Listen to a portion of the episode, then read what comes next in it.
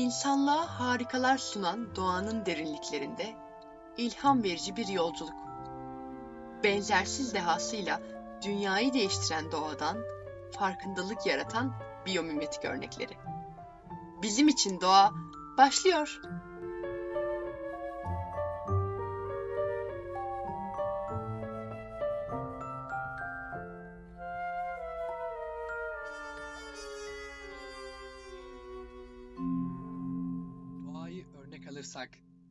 Asla yanılmayız.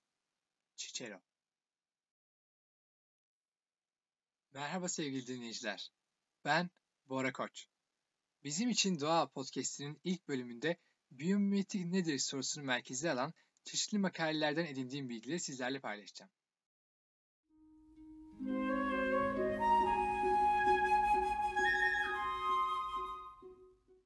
Biomimicry Institute kurucusu Janen Benius'un kaleme aldığı bir makaleden söz etmek istiyorum.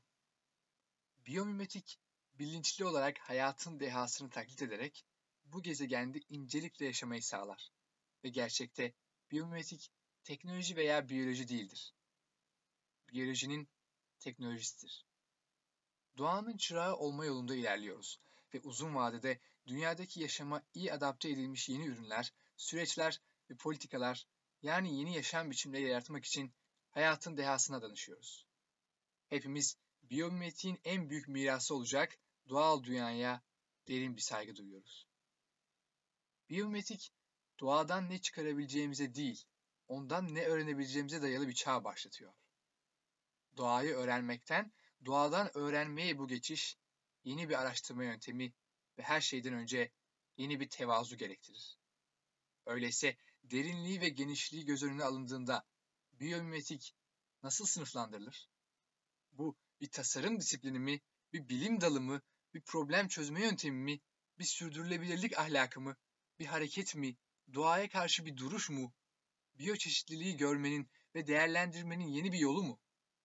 Biyomimetik hayal gücümüzü yakalar. Çünkü hem pragmatik hem de kültürel olarak bir dönüştürücüdür.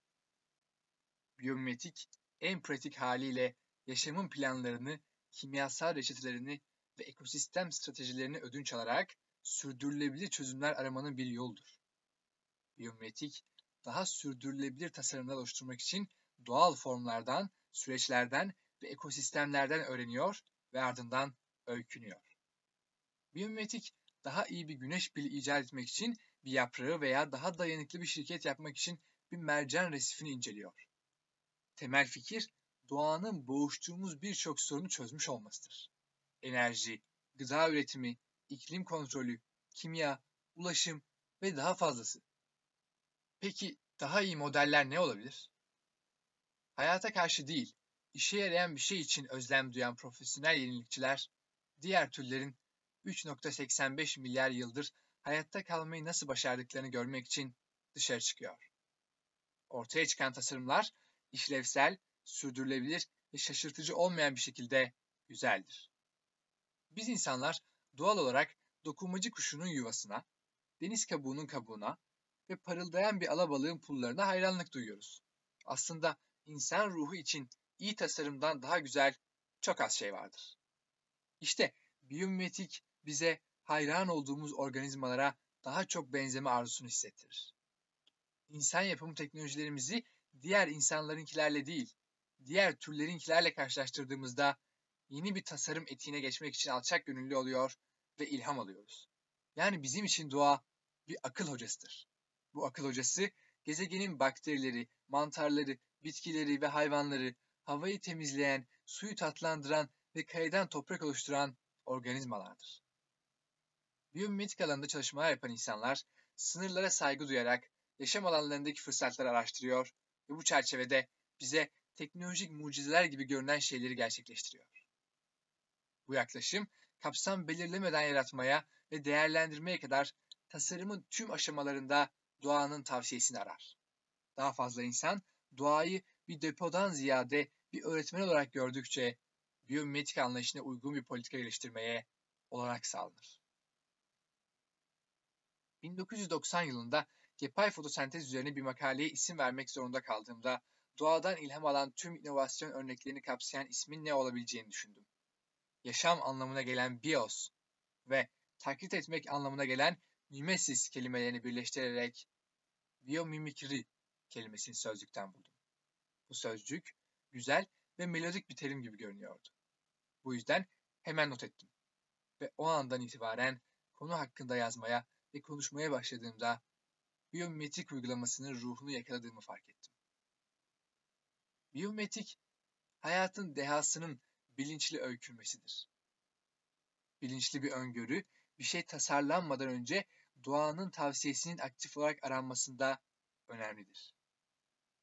Doğanın planlarını ve tariflerini aramak sürecin yalnızca bir parçasıdır.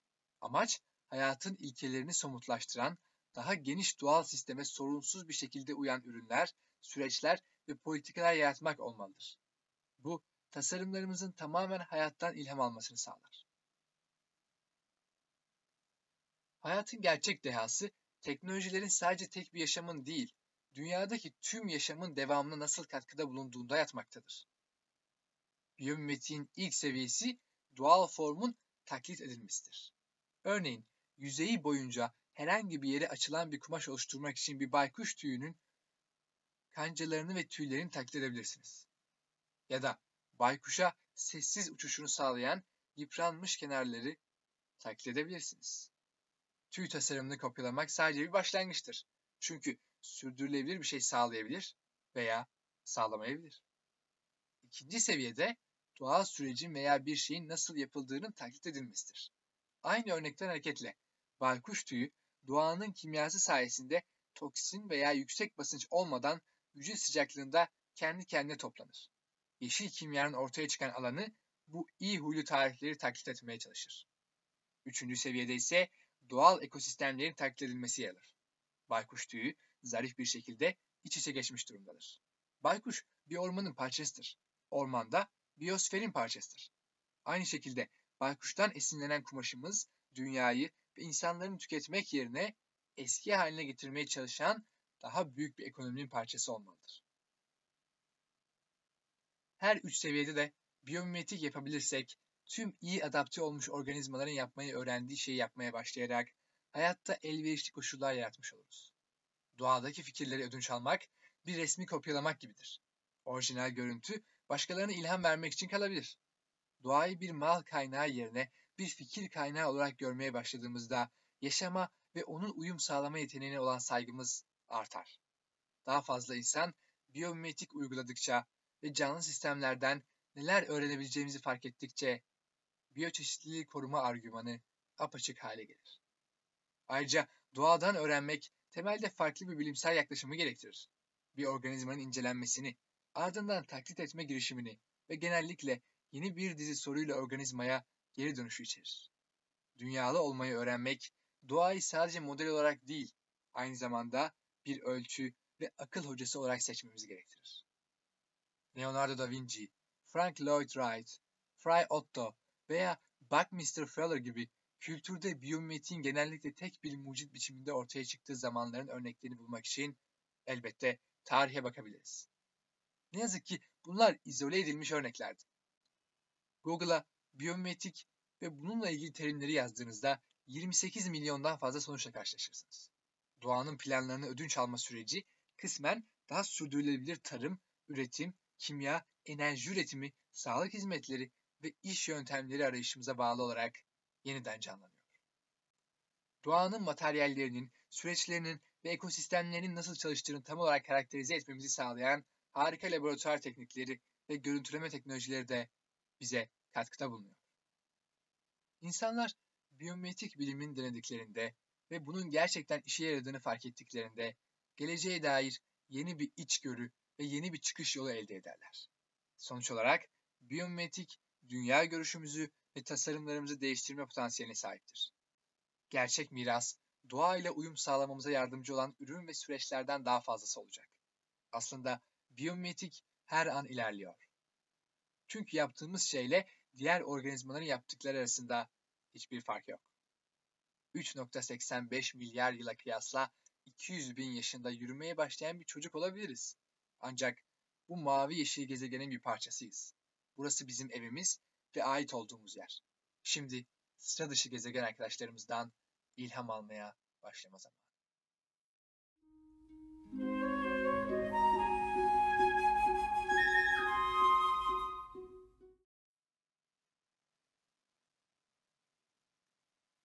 Harvard Üniversitesi'nden Brooke Fleming ve Webster College'dan Marianne Porter'ın yazdıkları Bioinspiration Applying Mechanical Design to Experimental Biology başlıklı makalede öne çıkan bilgileri aktaracağım. Biyomimetik modelleri içeren araştırmalar, biyoloji ve mühendislikte olduğu kadar endüstriyel tasarım uygulamalarında da giderek daha önemli hale geldi. Biyomimetik, kelimenin tam anlamıyla doğanın taklidi demektir. Gerçek organizmalarla aynı prensipler üzerinde çalışması amaçlanan ancak onlara benzemesi gerekmeyen bilimsel cihazlara ihtiyaç duyarız. Robotik modellere duyulan bu ihtiyaç genellikle ya probleme ya da çözüme dayalıdır. Probleme dayalı robotik yapılar biyologlara ve mühendislere daha aşinadır ve belirli bir soruyu araştırmak amacıyla tasarlanmıştır. Çözüme dayalı modeller ise endüstriyel olarak yararlı bir uygulamada genellikle bilinen biyolojik süreçleri veya fizyolojiyi kullanır. Kullanılan terminoloji ne olursa olsun biyologların, mühendislerin ve tasarımcıların robotik modeller tasarlarken niyetlerini ve hedeflerini birbirlerine net bir şekilde iletebilmeleri çok önemlidir. Çünkü bu üç alan arasındaki işbirliği fırsatları ve ihtiyacı bilgimizle büyük ölçüde artmıştır. Son yıllarda biyolojik araştırmalarda biyometrik robotik modellerin kullanımında hızlı bir artış olmuştur. Ve bunun iyi bir nedeni vardır. Biyolojik perspektiften canlı sistemlerin robotik modelleri iki ana işlevi yerine getirir. Fiziksel süreçlerin kavramsal olarak anlaşılmasının doğrulanması ve daha yaygın olarak biyolojik canlı bir organizma tarafından kolayca dahil olan parametreler. İlk ile ilgili olarak canlı bir organizma bir model sistem oluşturan bir mühendisin yapacağı fizik yasalarına tabidir. Fizyolojik sistemler malzeme, yapısal, mekanik, elektriksel ve akışkan özelliklerini eşleştirmeye çalışılarak kopyalanabilir. Uygun bir model oluşturulduktan sonra ilgili davranışı tekrar tekrar gerçekleştirmek için canlı bir biyolojik organizmaya güvenerek bazılarının araştırılması neredeyse imkansız olan çok sayıda bilimsel soruyu ele almak için kullanılabilir. Örneğin bir balığın bir akış tankında yüzgecini tam da böyle bir açıyla yönlendirecek ve belirli bir yönde hareket edecek şekilde belirli bir şekilde ve konumda yüzmesini sağlamaya çalışmak. Bununla birlikte deneysel biyoloji için robotik bir model kullanmanın çeşitli zorlukları vardır. En iyisi bir model organizma için bir analog görevi görecek kadar yeterince doğru biyolojik özelliklere sahip bir robot yaratmaktır. Böyle bir modele ulaşmak genellikle uygun bir robotik model eldeki biyolojik soruyu ele almak için gerekli fiziksel niteliklere sahip oluncaya kadar birkaç tasarım ve test yenilemesiyle elde edilir. Modellenen biyolojik organizmanın derinlemesine anlaşılmasını gerektirdiğinden bu sürecin kendisi bir araştırmacı için çok değerli olabilir. Örneğin su ortamlarındaki performansı anlamak için biyometrik tasarım girdaplar, bir organizmanın bir kuvvet uygulayıp etrafındaki sıvıya ivme katması sonucunda üretilir. Ve bunun sonucunda itme kuvveti oluşur. Yüzen bir organizmanın arkasına dökülen bu girdaplar arkasında bir iz bırakır. Deniz anası dökülen dümen suyunun girdabını arttırmak için etrafındaki sıvıyı sürükleyerek daha önce çalışılmamış bir şekilde tahrik gücünü arttırabilir. Bu bulguların ardından Caltech'teki bilim insanları deniz anasının özelliğine benzer bir pervaneli insan araç tasarladı. Bu sayede hidrodinamik verimliliği %50 oranında arttı ve araç daha az güç tüketti. Çünkü genel itibariyle hayvanlar çevrelerindeki karışıklıklara ve değişikliklere dayanabilirler. Zorluklarla karşılaştıklarında iyileşebilir, öğrenebilir ve çeşitli durumlara uyum sağlayabilirler. Öte yandan robotlar gerçekleştirmek üzere programlandıkları belirli bir davranış grubuyla sınırlıdır ve birden fazla karışıklıkla baş edemezler. Eklem bacaklı dış iskeleti bu soruna potansiyel bir çözümdür. Eklem bacaklılar sağlamdır ve birkaç tür için uzuv kaybı belgelendikten sonra bile yaşamaya devam etme yetenekleri vardır. Biyomimetik bir robotta bir dış iskelet kullanmak sağlamlık sorunlarının üstesinden gelmeye yardımcı olacaktır ve aynı zamanda kontrolü basitleştirme potansiyeli de vardır. Bir örnek daha verilecek olursa, kambur balinalar devasa boyutlarına ve ağırlıklarına rağmen zarif yüzmeleri ve manevra kabiliyetleriyle bilinir. İşin sırrı, pektoral yüzgeçlerinin ön kenarları boyunca uzanan ve manevra kabiliyetini arttıran pasif akış kontrolörleri olarak işlev gören büyük, yumrulu tüberküllerde yatmaktadır. Bu tüberküller kaldırma kuvvetini arttırır ve sürüklenmeyi azaltır. İşte bu tüberküllerden ilham alan tasarımlar folyolara eklenerek fanlar, uçaklar ve yel değirmenleri gibi kaldırıcı cisimlerin performansını arttırmak için kullanılıyor. Ayrıca son yıllarda yeni biyolojik verileri dikkate alan tasarımlar yeni cerrahi cihazlar geliştirmek için kullanılmaktadır. Biyomimetik tasarımları kullanan araştırmacıların sayısındaki hızlı artış, deneysel biyolojideki faydaya katkı sağlıyor. Bu ve benzeri projeler disiplinler arasıdır ve bu araştırma sorularını ele almak için sanatçıların, biyologların, mühendislerin, hekimlerin ve diğerlerinin uzmanlıklarından yararlanmak gerekir. Araştırmacılar ortak çabalarla ortak hedeflere ulaşılmasını büyük ölçüde sağlayacak ve deneysel biyoloji, mekanik yenilik ve endüstriyel tasarım üzerinde daha geniş bir etkiye sahip olacaktır.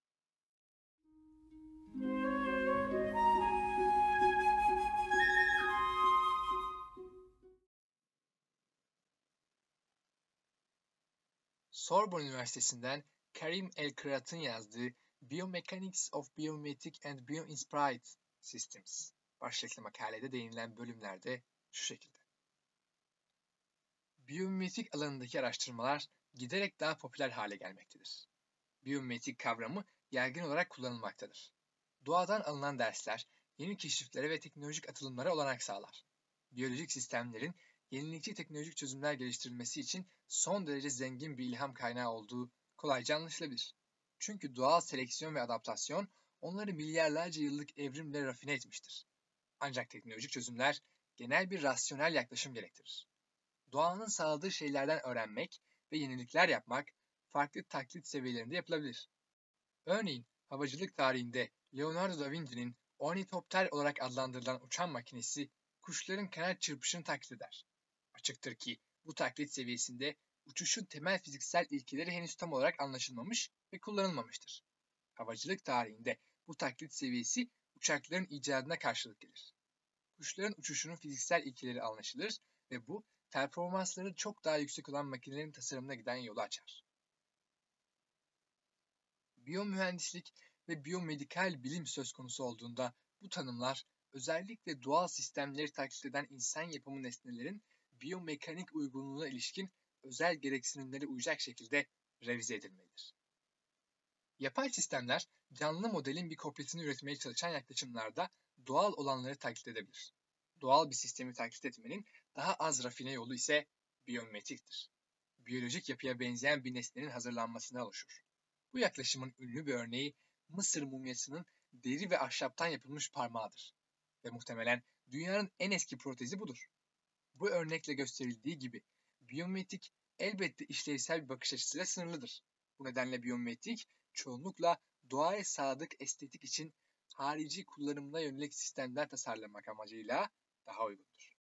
Biyometrik basitleştirilmiş bir şekilde yapı işlemini ve veya yapı özellik ilişkilerini yeniden üretmek için orijinal doğal sistemi yalnızca saflaştırılmış öğelerinden yeniden oluşturur. Gerçekte biyolojik sistemler genellikle idare edilemeyecek veya kullanılamayacak kadar karmaşıktır. Bu nedenle birkaç temel bileşenden oluşan basitleştirilmiş bir biyometrik sistem tercih edilir. En önemlisi biyometrikte modelin yapı ve özellikler açısından geçerliliğine, doğrulama amaçları ve daha ileri fonksiyonel çalışmalar için özel bir dikkat gösterilmektedir.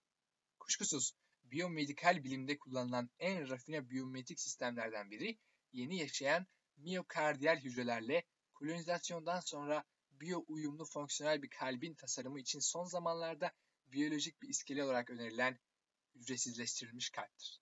Bu sistem organ naklinin doğasında olan sorunları çözmek için canlı organların in vitro ortamında muhtemelen yararlı olacaktır. Burada bir vericinin kalbi orijinal kalp hücrelerini çıkarmak ve nihayetinde graft alıcısından öncü hücrelerle yeniden yapılanmaya hazır olan bir hayalet organ elde etmek için tedavi edilir. Ve ilginç bir şekilde bu prosedür gelecekte her tür organa uyarlanabilir. Bu ve benzeri projeler özellikle robotik ve yeşil enerji alanları için de geçerlidir. Ayrıca son zamanlarda biyomedikal bilimler alanında doğadan esinlenen sistemleri akılcı bir şekilde tasarlamak için yöntemler geliştirildi. Tüm bu son gelişmeler en son teknolojilerin ortaya çıkması için yüksek potansiyeli sahip yenilikçi biyometrik yaklaşımların geliştirilmesine giden yolu açmaktadır.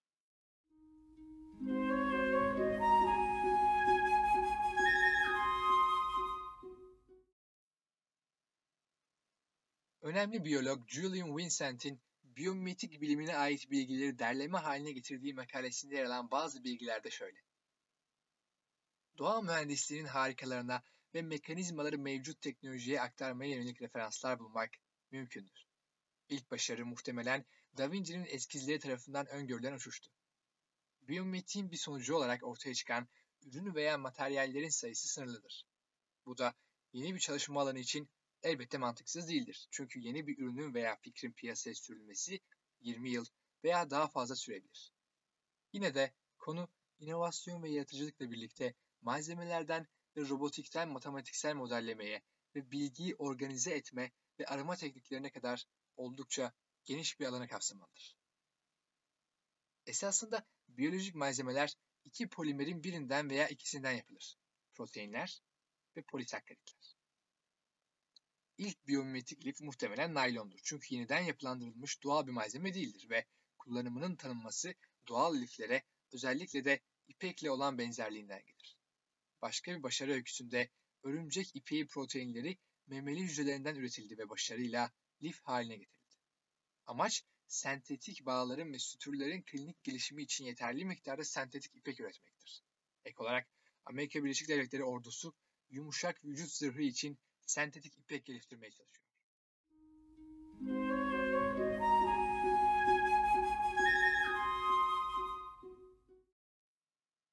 Calgary Üniversitesi'nden Marian Egermont'un Biomimetics as Problem Solving Creativity and Innovation Tool başlıklı makalesinde geçmek istiyorum şimdi. Biyomimetik, sürdürülebilir tasarım ve sürdürülebilir çözümlerden oluşan mevcut politik çevremizde tasarım için ilginç bir yaklaşım sunmaktadır. Biyometrik, elektronik, bilişim, tıp, biyoloji, kimya, fizik, matematik, sanat ve diğerleri gibi çok çeşitli diğer alanları içeren çok disiplinli bir konudur. Bu multidisipliner yaklaşım acemi tasarımcılara ekip çalışmasının önemini tanıtır ve aynı zamanda fakülteler arasında birlikte öğretilebilecek bir konuyu da araştırır. İnsan her zaman ilham almak için doğadan yararlanmıştır. Öyle ki Leonardo da Vinci balıkların şekillerine ve kuşların kanatlarına dayanan uçaklara dayalı gemiler tasarladı. İki ünlü biyometrik yapı Victoria dönemi Kristal Sarayı ve Eiffel Kulesi'dir. 18 dönümlük cam ve demir yapı olan Kristal Saray, büyük sergiye ev sahipliği yapmak üzere 1851'de tasarlanmış ve inşa edilmiştir. Botanikçi Joseph Paxton, yapıyı küçük bir çocuğun ağırlığını bile taşıyabilecek lotus çiçeği üzerine yaptığı çalışmalara dayanarak tasarladı. Paxton, bu çiçeğin yapraklarının alt tarafına dayanan büyük cam paneller için bir demir destek yapısı da tasarladı. Eiffel Kulesi örneğine geçecek olursak, Gustav Eiffel yapısını anatomist ve mühendis Karl Kuhlmann ve Hermann von Meyer tarafından yapılan araştırmaya dayanarak inşa etti. Von Meyer ve Kuhlmann uyluk kemiğinin başını ve uyluk kemiğinin içindeki çıkıntıları incelemişlerdi.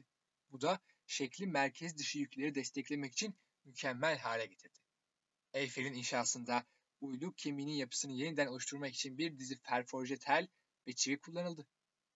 Yunanca bios ve mimesisten türeyen biyometrik ilk olarak 1950 yılında Amerikalı bir mühendis olan Otto Schmidt tarafından icat edilen bir terimdi. 1950 öncesi ve sonrası birçok mühendislik alanı bir şekilde biyometrik olarak kabul edilebilir ve elbette düşünülebilir. Biyometrik, insan sorunlarını çözmek için doğanın tasarımlarını ve süreçlerini taklit edebilir veya bunlardan ilham alabilir. Yapısal biyoloji, fizik ve matematikte öğrenilen kavramları gösteren birçok gerçek örnek olarak verilebilir.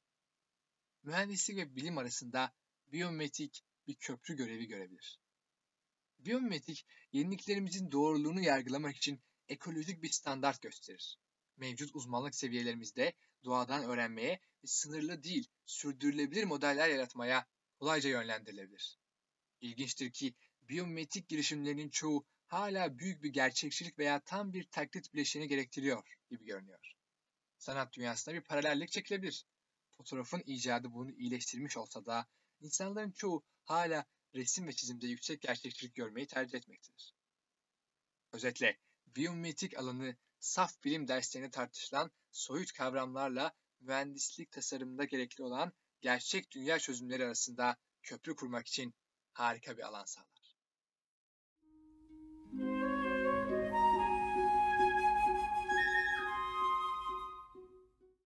Jang Sun Hwang, Yoon Cheong, Cheong Min Park, Kwan Hong Lee, Jong Woong Hong ve Jok Hoon Choi'nin yazdıkları ve International Journal of Nanomedicine'da yayınlanan Biomedics, Forecasting the Future of Science, Engineering and Medicine başlıklı derleme makalesinde yer alan detaylı bilgilerin bir bölümünde paylaşacağım sizlerle. Dünya gezegeninin tarihi bir yıla sıkıştırılsaydı son 15 dakikada insanlar ortaya çıkardı. Ve bu 15 dakikanın içinde en son endüstriyel ilerleme ancak bir dakika içinde gerçekleşecekti. Bu küçük orana rağmen son yüzyılda gerçekleşen sanayileşme insanlığın başlangıcından çok daha büyük bir etkiye sahiptir.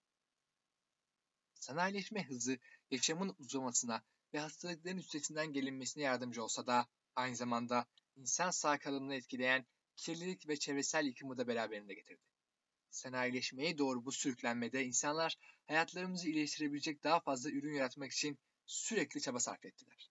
Bununla birlikte insanlığın hayatta kalması sınırlı kaynaklar üzerinde yaşamanın fiziksel ikilemiyle karşı karşıyadır. Kaynak eksikliği ve hayatta kalma sorunlarının çözümleri hiçbir zaman bizim için net olmamıştır. Ancak yanıt her zaman doğada bulunabilir. Bu sorunları çözmek için ilginç bir yöntem, doğayı nihai model, standart ve danışman olarak kullanan biyomimetikte yatıyor olabilir. Son zamanlarda insanlık gözlerini biyomimetik teknolojiye yeni açmış ve çabaları başarıyla karşılanmaktadır. Biyomimetik, insan hayatını iyileştirmek için doğayı kullanan veya taklit eden yaratıcı bir teknoloji biçimidir. Biyometrik yeni bir çalışma ya da eğilim değildir elbette. İlham almak için doğaya bakma fikri uzun süredir pratik kullanımdadır.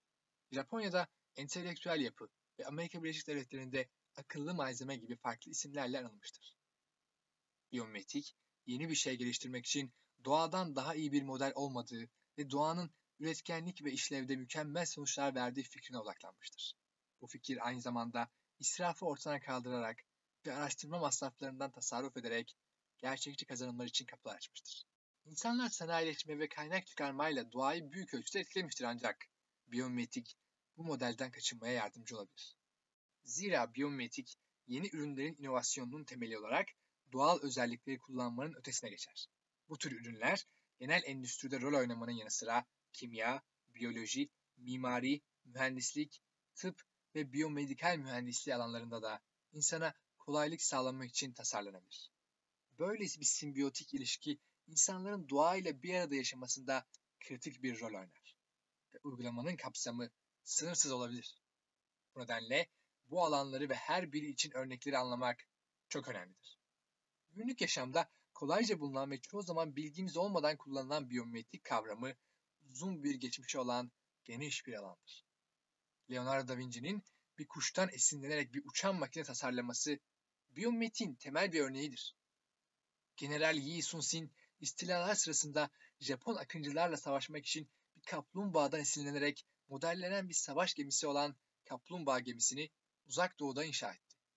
Wright kardeşler ise kartalların kanatlarına dair detaylı bilgileri not aldı ve 1903'te ilk kez insan uçuşunda başarılı olan motorlu bir uçak yaptılar. Sonraki yüzyılda uçak daha hızlı, daha kararlı ve daha aerodinamik hale geldi elbette. Bu noktada Otto Schmidt 1957'de biyometrik terimini kullandı ve biyoloji ve teknoloji için bir dönüm noktasını duyurdu. 1997'de de Janin Benius, biyometriğin doğadan dersler alarak yeni bir teknolojik gelişme çağına giden yolu açtığını vurgulayan kitabı yayınladı. Janin Benius ve diğerleri biyometrik fikir ve kavramlarını paylaşmanın yanı sıra disiplinler arası araştırmacıları, bilim insanlarını, sanatçıları, mühendisleri ve iş liderlerini birbirine bağlamak için Biomimicry 3.8 adlı bir sosyal girişim organize etmek için daha da ileri gittiler. Yenilikçi teknolojinin keşfi veya kaynaşması artan karlar için çok önemli olsa da basit bir yaratıcı tasarım fikri insan yaşamı için daha fazla kolaylık sağlayabilir. Organizmanın işlevi, bu işlevin gerçekleştirdiği ilkeler ve bu ikisi arasındaki ilişki kurulmalıdır. Çeşitli materyallerin bilgisi ve uygulaması, araştırma ve veri tabanı derlemesi yoluyla biriktirilmelidir. Biyomimetikte karşılaşılan en büyük zorluksa nano ve mikro yapıların organizma ve çevreyle ilişkilerini nasıl istediğini belirlemektir. Organizmaların çeşitli işlevsel ve çevresel adaptasyon mekanizmaların belirlenmesi ve enerjiyi en aza indiren tasarım bir sonraki araştırma alanıdır. Yeni biyomimetik malzemelerin doğası, onları kullanabileceğimiz bir şeye dönüştürmek için hiyerarşik yapıları ve bunlara karşılık gelen işlevlerini keşfetmekte yeter. Yeni keşfedilen materyallerin biyomimetik araştırmalarla kombinasyonu, uygulamalarını ve sınırlamalarını anlamanın anahtarı olacaktır. Belirlenen biyolojik materyalin yapısı ve işlevi, yeni bir materyalin geliştirilmesi için inovasyon kaynağı olurken muhtemelen diğer materyallere bağlantılar sağlar. Bunları tıp, kimya ve nanoteknolojideki mevcut gelişmelerle birleştirerek insan yaşamına fayda sağlayabilecek yeni araçlar bulabiliriz.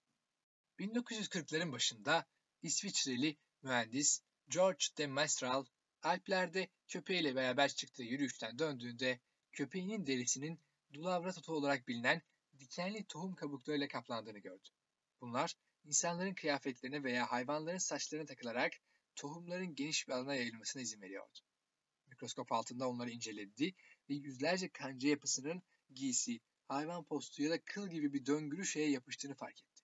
Kancaları ve halkaları tersine çevrilebilir şekilde bağlama olasılığı yapılabileceğini gördü. Sonraki yıllarda cırt cırt olarak bilinen icadı üzerinde çalıştı. Doğadan ilham alarak ürettiği bu yapıya Fransızca kadife ve kanca anlamlarına gelen velvet ve kroket kelimelerinin ilk hecelerini birleştirerek Velcro adını verdi. Japon hızlı treni Shinkansen ise avlanırken su yüzeyine dik olarak dalış yaparak minimum sıçramaya neden olan yalı çapkını kuşunun gagasından esinlendi. Böylece tren tünelden çıktığında ses patlaması en aza indirilirken hızlanma ve enerji verimliliği arttırılmış oldu. Diğer bir örnek mikropları püskürtmek için köpek balığı derisine mikroprojeksiyonlardan ilham alan bir film kaplaması. Otomobillerde kullanılan bu film kirliliği azalttı ve yakıt verimliliğini %20 oranında arttırdı. Bu kaplama mayolara da uygulandı ve sporcular için çok iyi sonuçlar elde edildi. Biyometrik ayrıca mimaride de uzun bir uygulama geçmişine sahiptir. Önceki biyometrik teknolojiler bugüne kadar kullanılmaktadır ve daha da geliştirilecektir. Biyometrik mimarinin en dikkate değer örneği Afrika otlaklarındaki 6 metre uzunluğundaki termit yuvalarıdır. Biyometrik mimarinin en dikkate değer örneği Afrika otlaklarındaki 6 metre uzunluğundaki termit yuvalarıdır. Bu yuvalar toprak, ağaç kabuğu, kum ve termit tükürüğünden yapılmıştır. Ancak betondan daha sağlamdırlar. Termitler 2 milyondan fazla gruplar halinde yaşadıkları için ısıya aşırı derecede duyarlıdır. Dış sıcaklık 40 santigrat dereceye kadar yükseldiğinde bile yuvalar 30 santigrat derecelik bir iç sıcaklığı korur. Görünüşe göre termitlerin bu sistemi yalnızca dış uyaranlara duyarlılıkları nedeniyle geliştirdikleri görülse de sıcaklığı korumada insan tarafından yapılan herhangi bir havalandırma, ısıtma ve soğutma sisteminden de daha etkilidir. Zimbabwe'den Mike Pierce termitlerin bu özelliklerini not aldı. Zimbabwe'nin başkenti Harare'de dünyanın ilk tamamen doğal soğutma yapısı olan binalar inşa etmeye karar verdi. Bu binanın çatısında ve alt katlarında tıpkı bir termit yuvasının yaptığı gibi doğal havalandırmaya izin veren delikler vardı. Sıcak hava çatıdan dışarı çıkar ve soğuk havanın alttan içeri girmesi binayı havalandırır. Bu nedenle bu binanın enerji tüketim oranı yaklaşık %10'dur. Ve dış sıcaklık 38 santigrat dereceden yüksek olduğunda bile iç sıcaklık 24 santigrat dereceyi korur. Dahası Singapur'daki Esplanade Tiyatrosu bir sineğin gözlerini anımsatan benzersiz bir dış cepheye sahiptir. Dış cam duvarları kaplayan 2000'den fazla alüminyum çıkıntı Esplanade Tiyatrosu'nun her bir cam duvarı için gölge sağlar. Bununla birlikte güvelerin gözlerindeki 200 nanometre aralıklarla yerleştirilen projeksiyonlar ışığın çoğu dalga boyundan daha kısa olduklarından görünür ışık ışınlarının çoğunu emer. Göze giren ışık ışınlarının kırılması artarak yansımayı önemli ölçüde azaltır. Bu, güvenin avcılardan kaçınmasını ve karanlıkta avı görmesini sağlar. Bu teknolojide başlıca askeri amaçlı olmak üzere birçok alanda kullanılır. Biyomimetrik teknolojisi şu anda tasarım, tarım, kimya, tıp ve malzeme bilimi gibi çeşitli alanlarda kullanılmaktadır. Ayrıca biyometrik robotik alanında yeni bir alan ortaya çıkaran robotik araştırmalarında dahil olmuştur. makinenin hareketliliği üzerinde önemli bir etkiye sahip olan, daha önce tekerleklerle sınırlı olan hayvanların ve böceklerin motor mekanizmaları taklit edilmektedir. Mevcut ve öngörülen pazar büyüklüğüne göre Avrupa, Japonya ve ABD'de biyometrik geleceğin teknolojisi olarak kabul edilmektedir. Ve bu alana artan ilgi ve finansman potansiyeli büyüktür. Özellikle Ford, General Electric, Herman Miller, HP, IBM ve Nike gibi küresel şirketler yeni teknolojileri keşfetmek için biyometriye yönelen bilim insanlarıyla işbirliği yapıyor ve laboratuvarlar tasarlıyor. Sektör analistleri 2025 yılına kadar biyometrik alandaki ürün ve hizmetlerin pazar büyüklüğünün 1 trilyon dolara ulaşacağını tahmin ediyor. Öyle ki yalnızca ABD'de biyometrik alanının 1.6 milyondan fazla yeni iş fırsatına sahip olacağı ve 35 milyar dolarlık bir pazara sahip olacağı bekleniyor. Doğanın ve insanların bir arada yaşamasını teşvik etmede biyometriğin ekonomik, çevresel ve sosyal yönleri giderek daha fazla talep ediyor. Doğanın ve insanların bir arada yaşamasını teşvik etmede biyometriğin ekonomik, çevresel ve sosyal yönleri giderek daha fazla talep görmektedir ve uygulamanın kapsamı büyüktür. Gelişmiş ülkeler biyometrikte gelecekteki inovasyon ve gelişimin temellerini oluşturmak için aktif olarak araştırmaya yatırım yapmaktadır. Örneğin New York Eyaleti Enerji Araştırma ve Geliştirme Kurumu enerjilik çeşitli sorunları çözmek için biyometrik kullanımı zorunlu kılıyor. Almanya'da ise biyometrik üzerine çalışan 28 araştırma merkezi ortak bir işbirliği yaptı. Almanya Federal Eğitim ve Araştırma Bakanlığı sponsorluğunda biyometrik ürünler ve teknoloji içeren 35 proje yürütülüyor. Birleşik Krallık'ta da işletmeleri üniversitelere bağlayan bir ağ olan endüstriyel sürdürülebilirlik için biyometrik ağ kuruldu. Son yıllarda nanoteknolojinin gelişmesi nedeniyle yeni bir biyometrik dalgası hayvanların taklidine doğru genişletilmektedir. Avrupa kalkınmanın merkezindedir ve Amerika Birleşik Devletleri ve Japonya'da aktif olarak araştırmaya katılmaktadır. Biyometrik araştırmaların ön cephesi nanoteknoloji tarafından geliştirilmekte ve doğal organizmaların yapısını, işlevini ve fiziksel özelliklerini gözlemlememizi ve analiz etmemizi sağlayan taramalı elektron mikroskobu benzeri elektron mikroskopları kullanarak güçlü bir şekilde geliştirilmiştir. Bu araçlarla biyometrik mühendisleri özellikle hücre organelleri ve hücreler arasındaki etkileşimler için araştırma yapabilirler. Biyometrik tasarımı nanoteknolojiye dahil etmenin ötesinde biyometrik uygulamaları gelecekte insan toplumu için önemli ölçüde etkiye ve bol değer yaratma potansiyeline sahiptir. Organizmalardan kaynaklanan tasarımlarla biyometrik birçok uygun ürün sayesinde insan yaşamını kolaylaştırmış ve iyileştirmiştir. Gelecekte biyometrik hastalıkları, fiziksel engelleri ve yaraları tedavi etmek için tıp, bilim ve biyomedikal mühendisliği kombinasyonu yoluyla daha büyük bir etkiye sahip olacaktır. Rejeneratif tıp ve doku mühendisliği özellikle umut verici alanlardır. Biyomedikal mühendisliğinde uygulanabilen biyometriklerin prensipleri ve işlevleri, bir kertenkelenin kuyruğunu nasıl yenilediği, bir örümcek ağının yapışkan ve rejeneratif özellikleri gibi birçok kaynaktan edilir. Yeni nesil biyometrik problemleri çözmede biyolojiyi diğer teknolojilerle birleştirir. Özellikle nanoteknoloji, proteinlerin ikincil yapısının gelişimini hızlandırmanın yanı sıra materyalin ve yapıların anlaşılmasına yardımcı olmak için kullanılacak anahtar bir disiplin haline geliyor. Dahası biyometrik yaklaşımlar umut verici yeni alanlar açabilir. Biyometriklerin biyomedikal mühendisliğine entegrasyonu teknolojiyi birçok yönden ilerletmektedir. Japonya'daki Kansai Üniversitesi tarafından geliştirilen ağrısız şırınga iğneleri tıbbi operasyonları iyileştirmek için yeni bir materyal geliştirmek için biyomühendislikle buluşan biyometriklerin bir örneğidir. Bu grup en az sinir tahrişiyle konakçı hayvandan kan alabilen sivrisinek ağız parçalarının yapısını modelledi. Bu tür iğneler şeker hastalarına yardımcı olmak için veya ameliyat sırasında hastaların iğne korkusunu yenmelerine yardımcı olmak için kullanılıyor. Öyle ki biyolojik olarak parçalanabilir bir polimer olan polilaktik asit kullanılarak iğneler genellikle mikrosilikon iğnelerden daha güvenli ve pratik hale getirilir. Bu tür iğneler ağrısız yerleştirme ile sonuçlanacak şekilde belirli bir hassasiyetle belirli açılarda sokulabilir. Kısacası sivrisineklerden ilhamlanarak üretilen ağrısız iğneler biyometrik ve biyomedikal mühendisliğin ilerlemesine önemli katkıların harika bir örneğidir. Özetle yaratıcı fikirleri temel alarak biriktiren insanlık, medeniyetin gelişme ve evrim hızını hızlandırmıştır. Bununla birlikte bu kadar hızlı sanayileşme, çevre kirliliğine ve insanlığın hayatta kalmasını ve geleceğini tesis eden doğal kaynak kıtlığına neden oldu. Yani malzemeleri, ürünleri ve hizmetleri tasarlamak için alternatif yöntemler bulmak kritik ve acil hale geldi. Biyometrik, uygarlığın gelecekteki gelişimi, çevre kirliliği ve kaynak kıtlığı tehditleriyle başa çıkmamıza yardımcı olacak potansiyel olarak en iyi yöntemdir. Hayvanlar, bitkiler ve böcekler doğaya hiçbir olumsuz etkisi olmaksızın kendi ekosistemlerini kurmak için bu teknolojiyi kullandılar ve bu tür davranış ve yaşam biçimleri günümüzde insanların ihtiyaç duyabileceği şeydir. Pek çok harika fikirde olduğu gibi biyomimetik de doğal organizmaların basit bir şekilde taklit edilmesiyle başladı. Zamanla yeni malzemelerin nano veya mikro yapıları birleştirme yollarını, uygulamaları ve alternatif üretim şekillerini keşfetmemize yardımcı olmak için modern bilim ve mühendislikle entegrasyon ve kombinasyon yoluyla gelişti. Yakında doğal evrimi ve gelişmeyi daha iyi takip eden bir ekonomi yaratmamıza yardımcı olmak için yeni keşfedilen biyometrik prensiplerini uygulayabileceğimiz bir sonraki aşamaya geçebileceğiz. Teknolojiyi bu şekilde inşa ederek ürünlerin yıkıcı olmaktan çok doğayla daha uyumlu olduğu, daha istikrarlı ve üretken bir gelecek yaratmayı umuyoruz. Yeni malzemeler ve inovasyon için yaratıcılığımız doğanın harika fikir bankasını ne kadar kullanabildiğimizle sınırlıdır. Dünyadaki her organizma en uygun olanın adaptasyonu ve hayatta kalmasıyla evrimleşmiştir.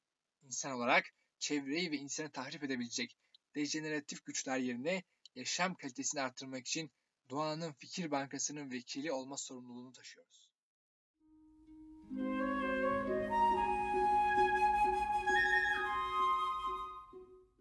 Fizikçi Joseph Bar Cohen'in Institute of Physics Publishing'de yayınlanan Biometics Using Nature to Inspire Human Innovation başlıklı makalesindeki detaylı bilgilerde şöyle. Doğa pek çok alanda üstün yeteneklidir ve doğanın birçok özelliğini hayatımıza uyarlamak teknolojimizi önemli ölçüde geliştirebilir. Doğadaki canlılar mühendislik tasarımları olarak görüldüklerinde insan yapımı tasarımların aksine oldukça iyi performans gösterebilirler. Biyometrik yapılar yapımında başarılı olunursa şu anda bilim kurgu olarak kabul edilen cihazlar ve mekanizmalar tasarlanabilir. Gelişmekte olan nanoteknolojiler bu tür yeteneklerin potansiyelini giderek artırmaktadır. İnsanlar doğadan çok şey öğrendi ve sonuçta doğa hayatta kalmaya yardımcı oldu ve sürdürülebilir bir gelecek sağlamaya devam etti. Doğa evrim yoluyla zorlukların çeşitli çözümler buldu ve başarılı olanları geliştirdi. Özellikle doğa, fizik, kimya, mekanik, malzeme bilimi, hareketlilik, kontrol, sensörler, bilim ve mühendislik olarak tanıdığımız diğer birçok alanın ilkeleriyle deneyler yaptı. Süreç ayrıca nano ve mikrodan makro ve mega'ya ölçeklendirmeyi de içeriyor. Canlı sistemler evrimleşmiş ve birikmiş bilgileri türlerin genlerine kodlayarak bilgiyi bir nesilden diğerine aktararak arşivleyebilir. Uçmak kuşlardan ilham alınırken dalgıçların kullandığı giysilerin tasarımı ve işlevi de fok gibi su canlılarından kopyalandı. İnsan yapımı mümkün hale geldiğinde uçak teknolojisindeki gelişmeler yeryüzünde yaşayan herhangi bir canlıyı çok aşan yeteneklere yol açtı. Dahası biyolojik olarak yapılmış yapılar çeşitli avantajlara sahiptir. Tıpkı bal peteği örneği gibi. Arılar bal peteğini etkili paketleme konfigürasyonu, düşük ağırlığı ve yüksek dayanıklılığı için altıgen şeklinde oluşturdular. Doğa, değişen ortamda zorlu pratiklik ve dayanıklılık testini geçen muazzam bir icat havuzuna sahiptir. Doğanın yeteneklerinden en iyi şekilde yararlanmak için biyoloji ve mühendislik alanları arasında köprü kurmak ve uzmanların işbirliğini görmek çok önemlidir. Bu köprü oluşturma çabası doğanın yeteneklerini mühendislik yeteneklerine, araçlarına ve mekanizmalarına dönüştürmeye yardımcı olabilir. Doğaya mühendislik açısından yaklaşmak için biyolojik yetenekleri teknolojik kategorilere göre sıralamak gerekir. Yani biyolojik olarak tanımlanmış özellikleri alabilir ve mühendislik açısından bir analoji arayabiliriz. Doğanın bazı yetenekleri yeni mekanizmalara, cihazlara ve robotlara ilham verebilir. Biyolojinin birçok yönü hala anlayışımız ötesinde olsa da önemli ilerleme sağlamıştır. İnsan yapımı teknolojilere ilham vermek için kullanılan biyolojinin çeşitli yönleri kaydedilen muazzam ilerlemeyi göstermektedir.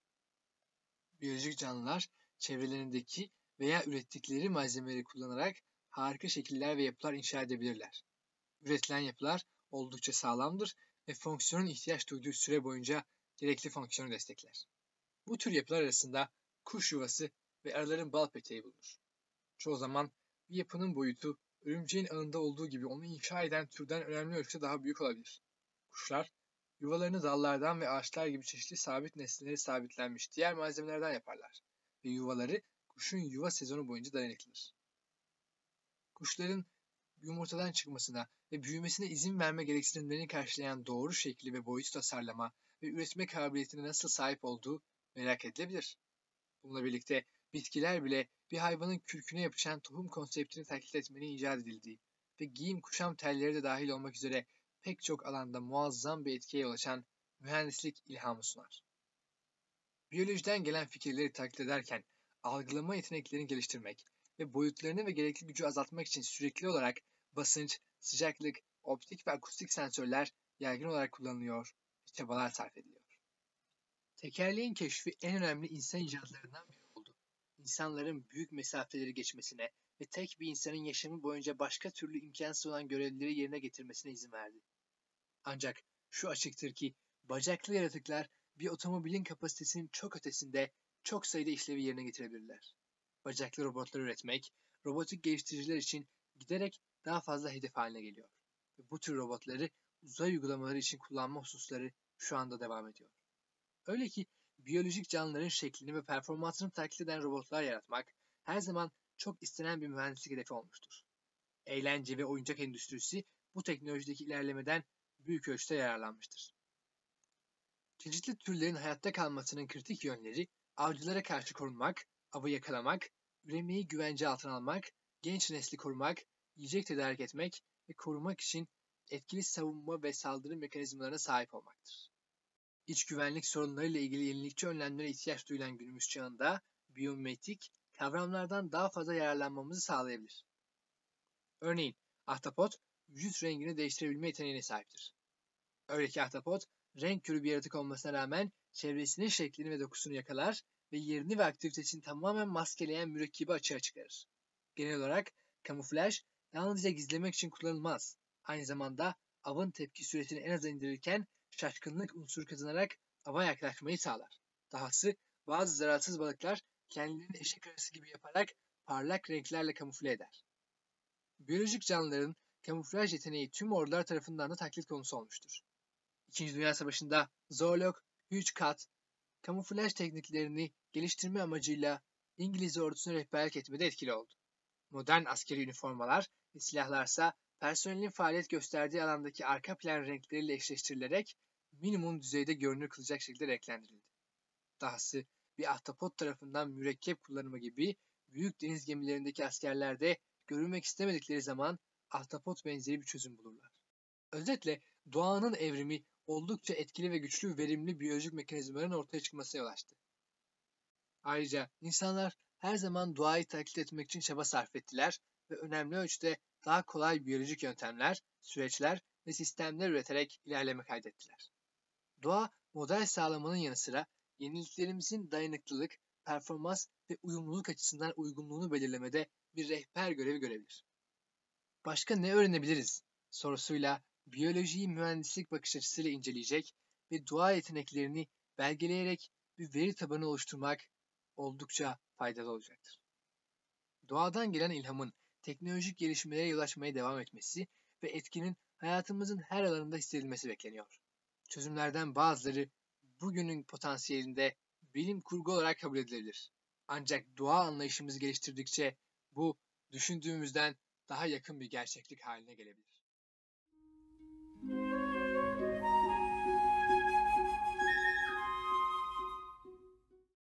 WWF'den Cassandra Zorica Ivanic ve Zagreb Üniversitesi'nden Zoran Tadic ve Mislav Ante Omazic tarafından yazılan detaylı bir makalede bulunan önemli bilgileri seslendirmek istiyorum.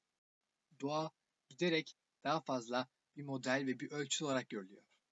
Milyonlarca yıllık evrim sırasında doğanın son derece verimli mekanizmalar ve sistemler yaratması şaşırtıcı değildir. Şu anda doğayı analiz etmek ve onun 3.8 milyar yıllık gelişiminden öğrenmek için beyin gücünü ve araçları kullandığımız bir noktadayız. Gelişmiş ağlar, biyometiğin başarılı olması için bir ön koşul olan farklı alanlardan profesyonellerin birlikte çalışmasına izin verir hale geldi. Doğa, maksimize etmek yerine optimize etmeyi gerektirir.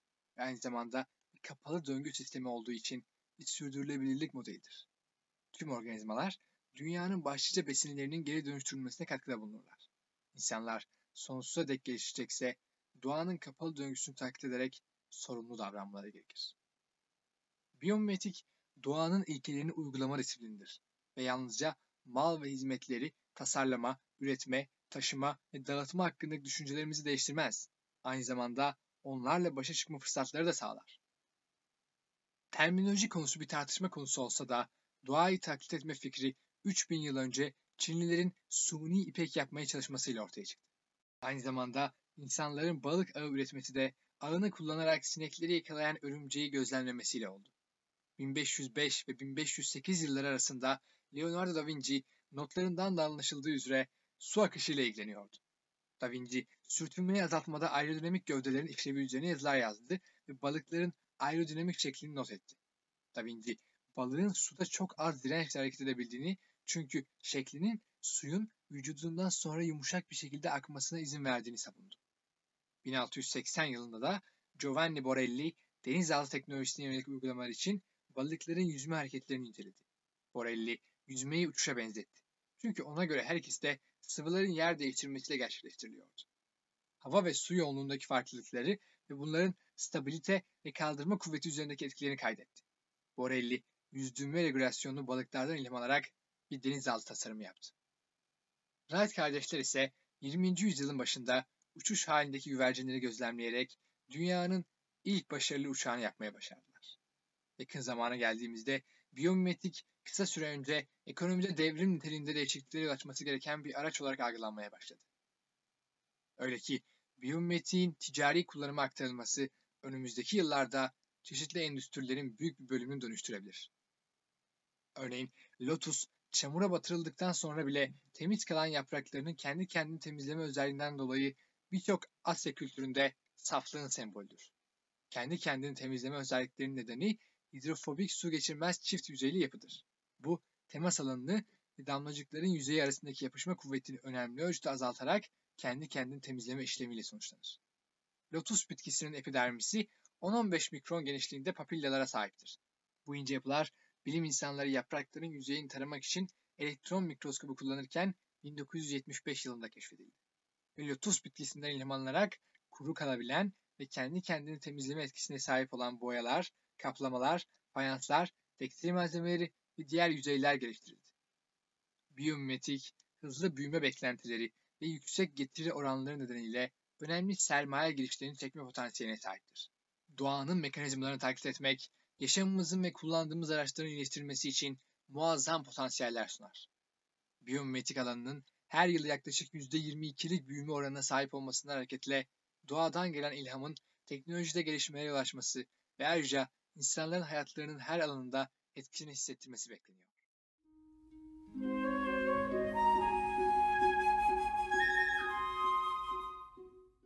City of Melbourne dergisinde yayınlanan Design Snapshot Biomimicry başlıklı kısa bir makaleden birkaç noktaya dikkat çekmek isterim. Doğal sistemler israf olmadan ve sistemi uzun vadede ayakta tutan entegre bir ilişkiler ve karşılıklı bağımlılık ağı içinde çalışır. Doğal sistemlerin ilham kaynağı olarak kullanılması, ısıtma ve soğutma için enerji ihtiyacını en aza indiren binaların oluşturmasını destekler çoğu durumda iç mekan çevre kalitesini ve konforunu iyileştirir. Biyomimetik, doğanın insan durumlarına ve sorunlarına benzer olabilecek durumlarla nasıl başa çıktığına dayanır. Bu bilim dalı, bu biyolojik tasarımları, süreçleri ve yasaları taklit ederken doğadan öğrenmek, uyum sağlayan, gelişen sürdürülebilir bir yaşam tarzı yaratmak için vardır. Biyolojik sistemler gerçekten sürdürülebilir ve yüksek verimlidir. Bitkiler ve hayvanlar milyonlarca yıllık doğal seçilimiyle başarılı bir şekilde yaşamaya adapte ettikleri doğal bir biyolojik sistemleri sahiptir.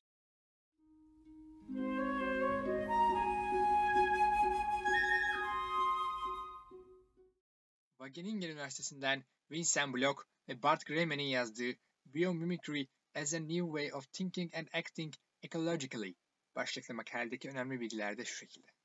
Çevre üzerindeki artan baskılar nedeniyle endüstriyel çağın ekosistemi tahrip eden teknolojiler için alternatifler aramamız gerektiği giderek daha fazla kabul görmektedir. Bu durumda geri dönüştürülebilir ve biyolojik olarak parçalanabilir malzemeleri olan talebi arttırmaktadır. Yıllar geçtikçe teknoloji ve yeniliğe yönelik biyomimetik yaklaşımlar endüstriyel çağın doğaya zarar veren teknolojilere karşı çözümler yaratılmasını sağladı. Öyle ki biyomimetik bilimi öğrenme ve keşfetmeyle karakterize edilen doğaya yeni ve ekosistem dostu bir yaklaşım getirmekte. Geçtiğimiz 10 yıllar boyunca birkaç filozof ve bilim insanı biyomimetik konusundaki çalışmalarında doğayı kavramsallaştırdı.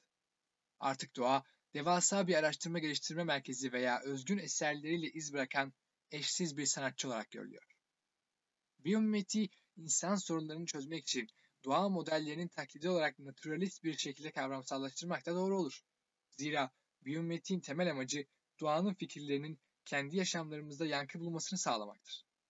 Doğanın karmaşıklığını ve karakterini kabul edersek, teknolojik problemler bağlamında uygulanabilirliklerini keşfetmek için doğal olayları tercüme etmek ve yorumlama gerekliliği de önemlidir.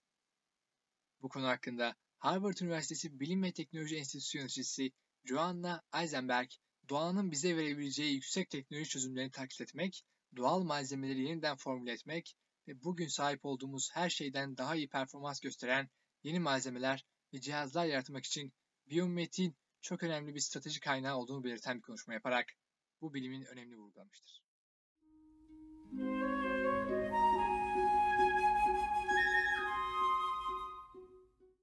Esma El Jabbari, Deo Lee, Amir Gaem Magami ve Ali Kadem Hosseini'nin World Scientific Publishing'de yayınlanan Biyomimetik El kitabındaki detaylı bilgiler şöyle. Doğa, şaşırtıcı ve karmaşık bir matematik yaratmak için milyonlarca yıldan fazla gelişti. Bu karmaşıklık hiçbir yerde bitkilerde ve hayvanlarda olduğundan daha belirgin değildir. Biyomimetik, kuşları taklit ederek uçuş makinelerinin eskizlerini yapan Leonardo da Vinci'nin zamanına dayanır. Wright kardeşlerinin 1903 yılında uçurdukları uçağın ilham kaynağı da kuşlardır. 34 yıl sonra yani 1937'de Otto Schmidt adındaki bilim insanı doğal veya biyolojik sistemleri taklit eden cihaz teknolojilerine odaklandı ve sonunda 1957'de biyomimetrik terimini ortaya attı. Günümüzde ise biyomimetrik terimi yüksek verimli, güvenilir, çevreye duyarlı malzemeler, cihazlar ve sistemler sağlayan, sürdürülebilir teknolojilerin geliştirmesi için doğa ve canlı sistemleri inceleyen bilim dalı olarak tarif edilebilir. Biyometrik son 10 yılda bilimsel aktivitede 7 kat artışla 21. yüzyılın en devrimci bilim alanlarından biri haline geldi. Öyle ki biyometrik, mühendislik malzemeleri ve elektronik ürünlerden tıp cihazlarına, atık yönetiminden nakliye, enerji ve gıda üretimine kadar ekonominin tüm segmentlerini etkilemiş vaziyette. Biyometrik kavramı ayrıca iklim değişikliği, siber güvenlik, yiyecek ve su kıtlığı gibi küresel sorunları çözmek için de doğadaki sistemleri bir rehber olarak kullanarak dönüştürücü bir yaklaşım sağlıyor. Doğayı gözlemleme yeteneğimiz makrodan moleküler ölçüye geliştirdikçe farklı uzunluk ölçeklerindeki karmaşık biyolojik sistemlere ilişkin anlayışımız çarpıcı bir şekilde arttı ve bu da teknolojik sorunlara akılcı, doğa odaklı çözümler üretmemizi sağladı.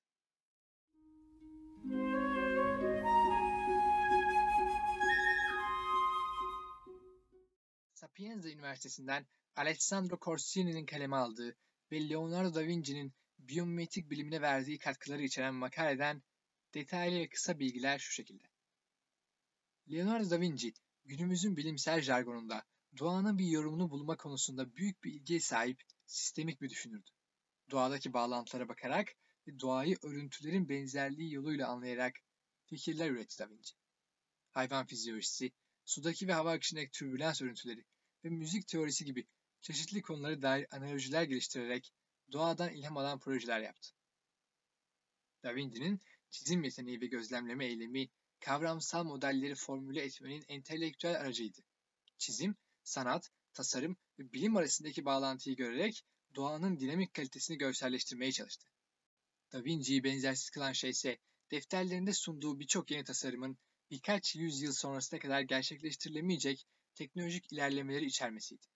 Tasarım sürecinde biyometrik konseptlerle yönlendirilen ekolojinin oluşturduğu doğal model anlayışına hareket etti. Bununla birlikte yaklaşımın doğasında var olan zorluklara rağmen biyometriğin sağladığı içgörü olası teknik çözümler için bir ilham kaynağı oldu. Çünkü Da Vinci sağlam bir matematik altyapısı olmadan geometri ve dönüşümler yoluyla akışkanların dinamiklerini anlayabilen, görselleştirmeden yapılmış niteliksel bir doğa gösterimi yaratabilmeyi başardı.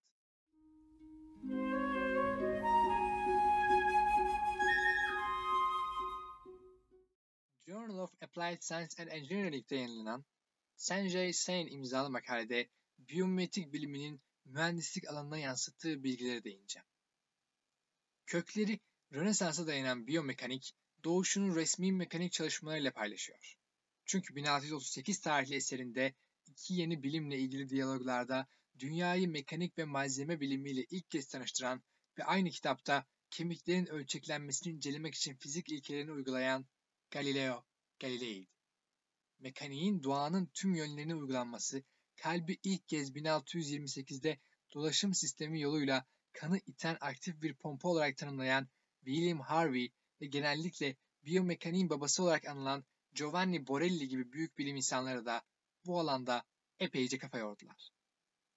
Diğer Orta Çağ sonrası bilim insanları da kuş uçuşundan kan akışına kadar çeşitli biyolojik olaylarda mekaniğin rolünü sağlam bir şekilde belirlediler ve mekanik temelli düşünceyi biyolojiye sokmak için zemin hazırladılar.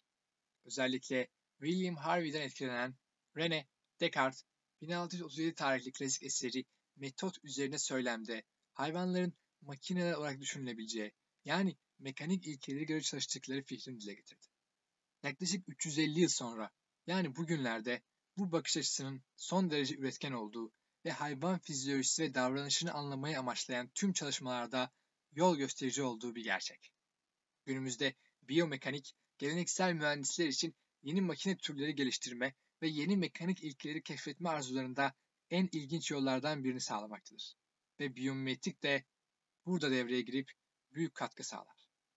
Leonardo da Vinci'nin kuşlardan ilham alan uçuş aracı gibi ilk çabalardan daha yeni girişimlere kadar derin bir biyometrik geçmişi vardır. Biyometrik bu nedenle hareket eden robotların veya araçların yani mühendislik kültürünün derinliklerine kök salmıştır. Doğal dünyamız birkaç milyon yıl içinde gelişen zorluklara birçok mükemmel evrimsel adaptasyon sunduğundan mühendisler arasında genellikle bu çözüm paketinin verilen işlev için en uygun çözüm olması gerektiğini varsayma eğilimi vardır. Daha da önemlisi biyometrik, biyologları, mühendisleri, doktorları ve diğer benzeri görülmemiş heyecan verici iş insanlarını olanaklarla dolu bir şekilde bir araya getiriyor. Özetle, biyometrik sık sık karşılıklı konuşma ve özdeşleşme yeteneğiyle deneyler tarafından ortaya konan zorluklar için bir empati gerektiriyor.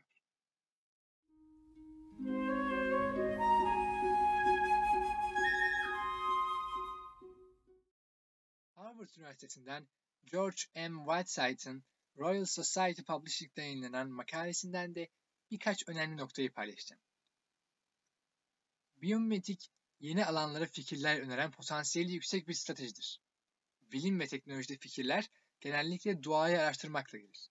Çünkü çoğu zaman iyi bir fikri taklit etmek, onu tam olarak kopyalamaktan çok daha kolay olabilir.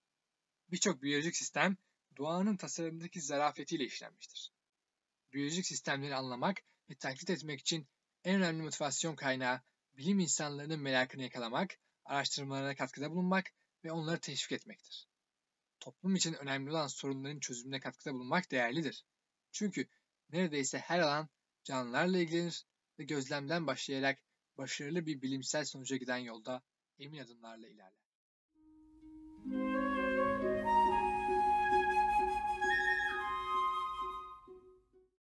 Evet sevgili dinleyiciler, bizim için doğanın ilk bölümünde sizlere biyometrik bilimini tanıtan makalelerden elde ettiğim önemli bilgileri aktardım. Bir sonraki bölümde görüşmek üzere. Hoşçakalın.